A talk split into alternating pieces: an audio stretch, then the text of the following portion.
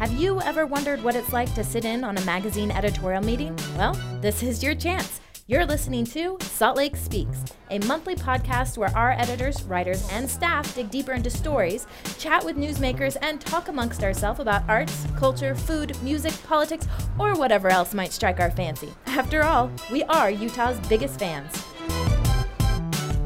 Hi, this is Mary Brown Maloof, executive editor of Salt Lake Magazine, and you're listening to Salt Lake Speaks, Salt Lake Magazine's own podcast.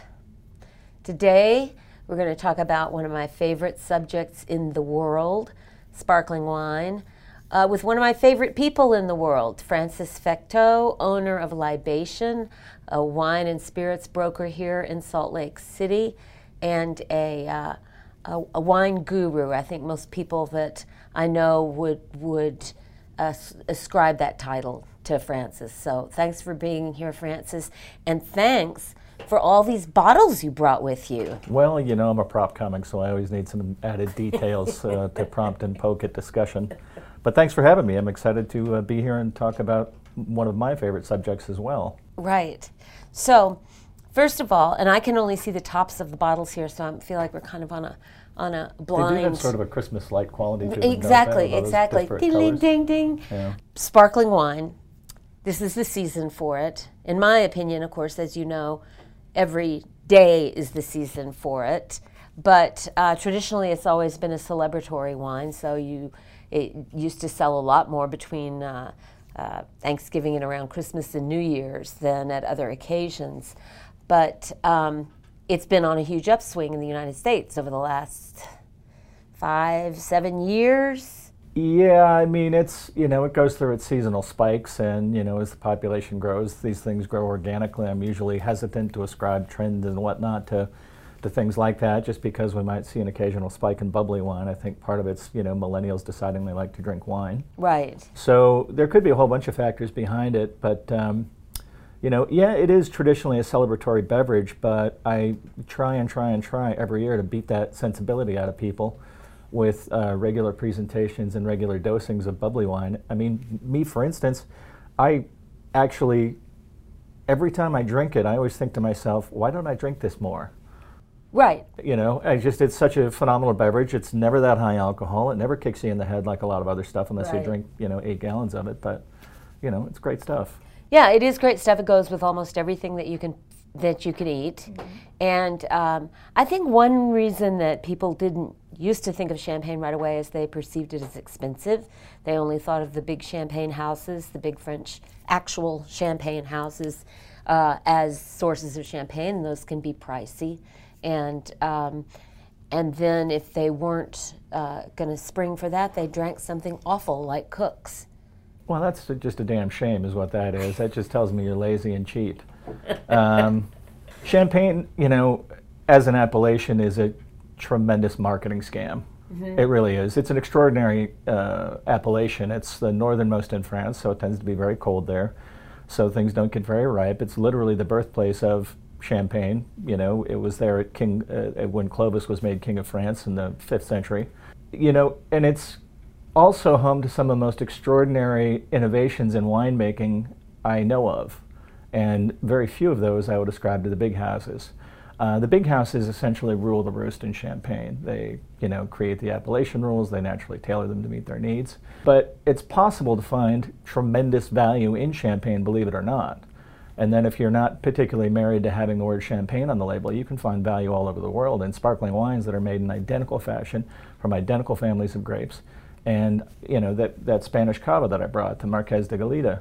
It's made exactly the same way. It's aged on the lees for exactly the same amount of time as a certain you know brand with a yellow label. Uh, it spends that much time on the lees in bottle. Uh, it's conditioned in bottle. It's made in Champenois method, which is bottle conditioning of wine. And it's grown from an almost identical array of grapes, except it has a uniquely Spanish tweak to it. And I've put that in blind lineups, and people can't tell the damn difference. Wow. Yeah, it's pretty pretty insane. What do you mean uniquely Spanish tweak? Well, they're using native varieties native to Montsant and Priorat, uh, Parellada, Xarel-lo, right. uh, Macabeo. I mean, Macabeo is actually in France too, but it's mostly Chardonnay. But it's got those, you know, little Spanish oh, native oh, varieties. Like, yeah, I see, yeah. Like yeah. a little icing in there. Yeah. Brilliant, brilliant wine. Brilliant wine. Let me see it. Uh, it's the orange capsule. Here it comes. I know that bottle. Gelida, Brut Gran Reserva. This is a cava. So cava, this is the sparkling wine of Spain, and it tends to run. I don't even know what the percentage would be. How inexpensive this would be compared gets to a- Veuve Clicquot. Cava gets a bad rap, and it shouldn't. Well, it gets a bad rap, deservedly so, because there's millions and millions of cheaply made, you know, Charmat processed wines that you know flood the market that have a little bit of extra sugar in them, and you know they are what they are, and they're good for mimosas and what have you. But this is actually a fairly unique one because it has a vintage date on it, and so you, it's usually tremendously hard to find vintage dated cavas, but it's a sign that you know the, the that particular segment of the Spanish wine industry, particularly the sparkling winemakers, like any you know segment of the wine industry, there's always people who innovate and want to do something special and want to do something elevated, and that's a perfect example, and it's still under twenty dollars. That's amazing, isn't Yeah, it? it's got it's got the you know when you think about how some of these wines get made, you know there's certain things that after the number of years I've been in the wine business, that you know make your mental ticker you know go. So, for instance, when I hear things like low yields, that's expensive. When I hear things like you know three years on the lease, that's expensive. And there are certain things that add to the cost and add to the cost and add to the cost. And so when I see stuff like this at under 20 bucks, I'm like, sign me up. Right. Yeah. Right, exactly. Exactly. So, so, those, so those, those are some of the things you can look for. By the way, uh, we'll have photos of all these wines on the website. So go to saltlakemagazine.com and, and check them out so you recognize the label and, uh, and know what Francis is talking about to look at. So this is 2013. It's pretty fresh, but it's still got some of those toasty, lazy notes you associate with extended bottle aging. You know, and as, I, as far as shopping for wine goes, you know, I've got two favorite rules that I usually tell consumers, and they're actually pretty simple. Um, wine's an agricultural product, and so, like any agricultural product, the more they tell you about its region of origin, the more information they give you about where it's from, the more specific and interesting a drink it's going to be. It's going to be a drink that's unique to its place. Right. You know, I mean, as I'm fond of saying, they don't call it prosciutto di Tuillo. They call Right. it prosciutto di Parma. There's something unique about Parma that makes that ham worthwhile. So the same thing with wine labels. So rule number one is read the damn label. There's a lot of valuable information there. The more information they give you about location, uh, the better off you're going to be. And look for qualitative language. Words like Grand or Premier or things like that, or Reserva in the case of Spanish wines. You know, they don't toss those around lightly. And the more information you get, the better off you're going to be. And you know, the second one applies in a more broad spectrum, uh, and that is pay attention to the alcohol. High alcohol means deal closer on date night. Low alcohol means something nice and refreshing. Make sense? Right, Yeah. right. So what do you want? So always check that percentage. Uh, with sparkling wines, however, because you can't make sparkling wine with excessively sweet fruit because it's going to create too much pressure and blow up the bottle, sparkling wines are always going to be pretty refreshing by their nature because they're always going to be on that low alcohol spectrum. Right. Or else they blow up the bottle. That's a, that's a good easy easy sign. Yeah. No, too much. Yeah. Right. Speaking of blowing up the bottle, let's talk about what uh, the champagne. You you always still still see uh, people you know shaking the bottle and spewing champagne everywhere and the cork flying out and stuff like that. But um, uh, maybe we should hear the sound of a champagne bottle being opened properly. Well, how about we hold off a second until they actually chill to be down? Because if they you open them up and they're too warm, they will spray everywhere. All right, well then, that's rule number one. Make sure they're good and cold. Yeah, make sure they're good and cold. Right, right. So that's Spain and Cava, and that's a um, It's high quality alternative. it's a very high quality alternative, and it's proof you can get really high quality sparkling wine anywhere around the world because Right. it's being made incredibly well. You know, the home of the most innovations I've seen so far is probably Champagne with some of the smaller producers, but even in California, they're making some really innovative sparkling wines. You And know, what's innovative about them? you know, old finding old vine field blends of things that are centered around things like Chenin Blanc and Albarino and making a sparkling wine out of that. Wow. You know, there's Tony Soter who makes Brut Rosé in the most classical method possible, and it's probably, the in my humble opinion, the finest sparkling wine made in the U.S. today is uh, Soter's Brut Rosé, and it's classic French style, low dosage, you know, low sugar. And then there's, you know, white field blends like uh, the Conundrum 25th Anniversary sparkling wine that Right. uses, you know, aromatic Alsatian grapes and a Chardonnay backbone and makes a really brilliant wine for about 25 bucks. So great value can be had wherever you see it. Or, Jesus, Prosecco. You know, Adami in particular are probably the most i- they're the most advanced of the prosecco producers, and they probably have the largest aggregation of high quality real estate in the appellation. And so, you know, when you're searching out prosecco, there's certain things you need to be aware of. It's only recently an appellation, and it's divided into three parts. It's um, DOC, and then you go. It's like a circle. You go inside, and there's a smaller concentric area called DOC Treviso, which indicates higher quality real estate, and then DOCG, which is the best of the best of the best. And you know, 95% of their fruit is DOCG, and they only go outside of that particular donut to DOC Treviso. So even their, you know, entry level stuff is super high quality. These guys do 100 fermentations a year, so their stuff is always crazy fresh, and that's something that no That's other incredible. no other prosecco producer does. I had no idea. And they've got five presses running continuously, and they keep the juice in uh, in, in autoclaves, you know, under pressure, you know, oxygen-free environments. And so, whenever th- they they ferment it on demand. And what makes prosecco really fun is because it deviates from champagne because you know when champagne goes through that second fermentation, they leave it on the lees, and those Right. lees break down, and they release proteins into the wine, and they create all those beautiful secondary and tertiary flavors of biscuits and ginger and honey Right, and things right, like that. The minute that second fermentation is done in prosecco, they sterile filter the wine, and so that's why prosecco is always all about you know that ebullient fruity quality that they That's right. have without being necessarily sweet or gooey. Prosecco, actually, those ones in particular are made with less less sugar in them than actual brut champagne level stuff. I did not know that. That's so interesting. But is it still? You're still saying it's made méthode champenoise? all No, no, uh, no. it's not. Most, most, there they are there, are some high-end prosecchi that are made that way, but you know, nine out of ten of them are you know Charmat, and, you know, it's Okay. a, it's a, it's Why don't you Italian method. explain that in case somebody doesn't know what that Well, means? there are two. There are a variety of ways to make sparkling wine, but the two most common are Charmat bulk process, where it's basically fermented by the tank, and there's bottle conditioning, where it's fermented by the bottle. You can make high quality wines both ways, but one obviously lends itself to a more industrial scale of production, but that doesn't mean you can't have high quality. The Methode Champenois is a much different character. It's got that bottle conditioned quality to it. The bubbles are usually finer and usually has that sort of trademark ginger and biscuit smell that you get from the yeast autolysis in the bottle. Autolysis. Are we all learning big words now? Bam. Bam! Yeah, two points for Francis. um, so that's that's why prosecco is almost. I mean, I think of drinking prosecco as as almost a, s- a soft. I mean, you could wake up in the morning and drink prosecco, right? I call it the breakfast of champions for a reason. and champagne is more complex, tends to be more.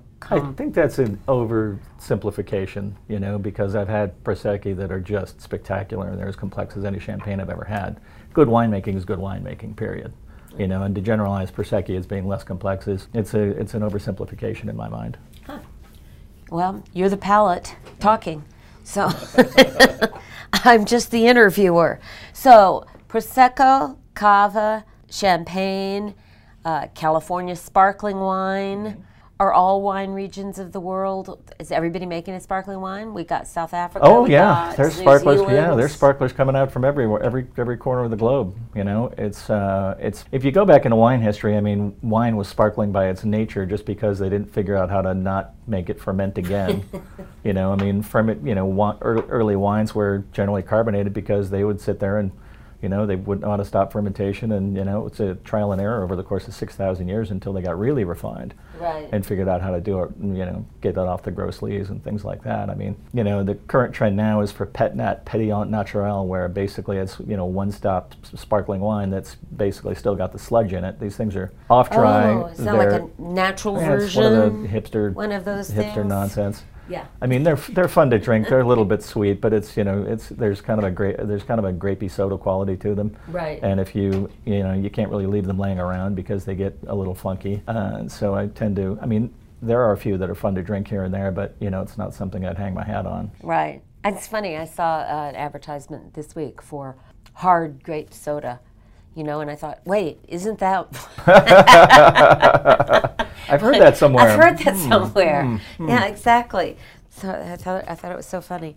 What are some other great regions for Champagne? And I also want to hear about uh, the. I know there are a lot. Champagne's just a region region of uh, Burgundy. No, No. Uh, Champagne is an appellation unto Appellation itself. Yeah. unto itself. Okay, Yeah.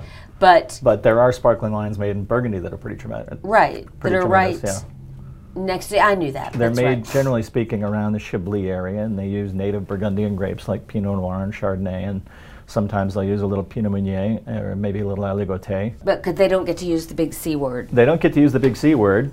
Uh, that's kind of a loaded phrase. Uh, but you know, it's a few, it's a paltry few hundred miles south of Champagne, and they grow the exact same grapes. Soil types are identical. Farming techniques are identical. Manufacturing technique is identical, and you can go get Cremant de Bourgogne for you know twenty dollars, and Yeah, it's that's what I was insanely high quality. It's insanely high quality fruit, and you know it's identical winemaking. Uh, Champagne, to, to its credit, though, have some really extraordinary uh, innovators on the on the on the farmer side, which is really really compelling. Grower, Yeah. this grower champagne, the little guys. One we've of been the things that drives is that, me Okay, so I just said something else that drives Francis the- crazy. One of the things that It's drives so me- easy. One of the things that drives me insane about the wine business. I have people having me chase my tail for the most exotic, little teeny tiny production stuff. You know, this exotic Cabernet, this exotic thing from here, there, or everywhere, the latest boutique, this, that, or the other. But they get into the champagne aisle and they go into vapor lock. It's insane to watch. All of a sudden, that desire to find that exotic thing has gone out the window. They stop and start, you know, drooling over the first luxury brand they see, Right. which usually means the biggest marketing budget. I used to sell a lot of those big, you know, Negociant house wines.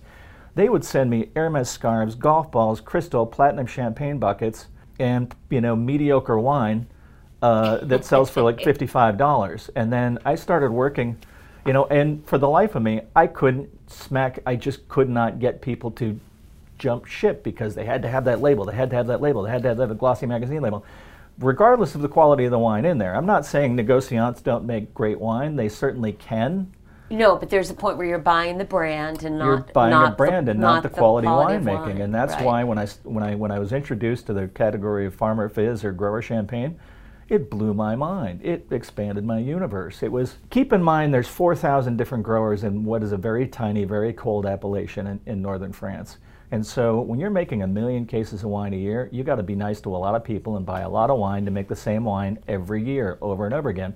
The whole idea of a large producer like Clicquot, I you know I probably shouldn't do say that, but you get the idea. The, bi- the big Well, each house has its own distinctive style Yeah. that they have to reproduce Yeah. consistently. They're known for being this kind of a champagne, and and if you whether you get Veuve or, or you Moet. Moet or whatever, you you know what you're getting every time. There's a consistency issue. Yeah, if you look at the size of the production of um, Dom Perignon and you examine the amount of fruit the appellation produces, you'll find some interesting disparities. Let's put it that way.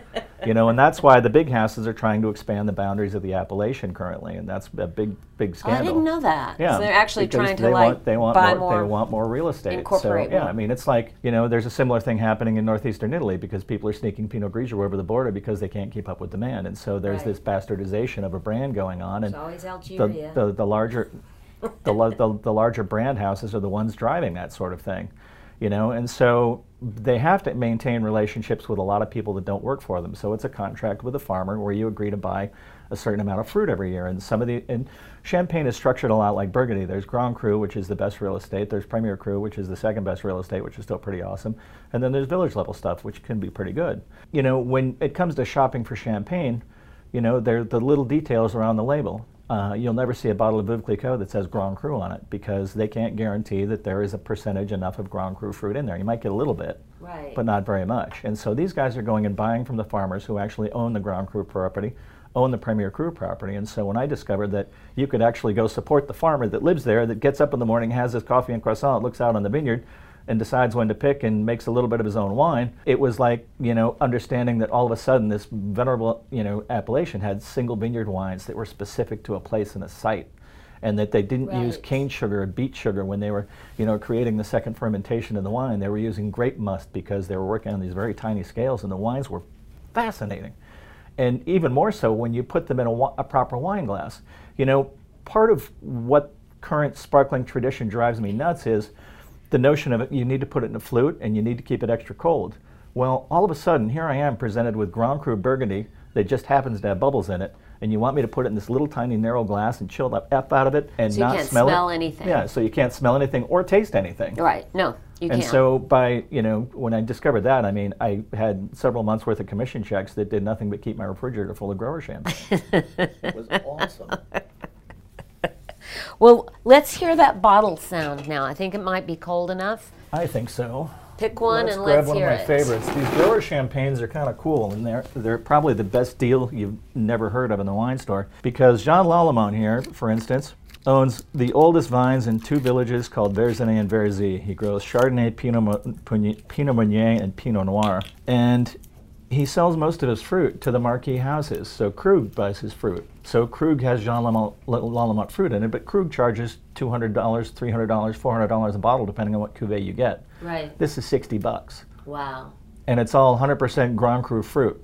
Right. Period. So Which the other can't Krug, guarantee you, as you Krug said. can't guarantee you that. This guy can. That's amazing. Take note. There. Isn't that the best sound in the world? It is. It is. It is. Good things always happen when you hear that sound. Always do. It makes me smile just to hear it. I should probably just get a recording of it, right? Maybe that would make a good sound for an alarm clock to make. Anybody got a crazy straw? I can just go right in. Let's get some glasses.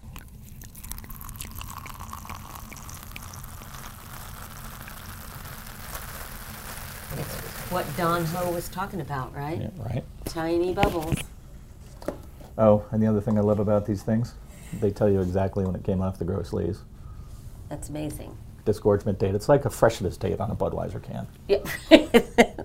Which is kind of meaningless. Uh, pretty much. The disgorgement date, though, the close, That- the closer you are to it, this does have meaning. The closer you are to it, uh, the more zingy the wine's going to be.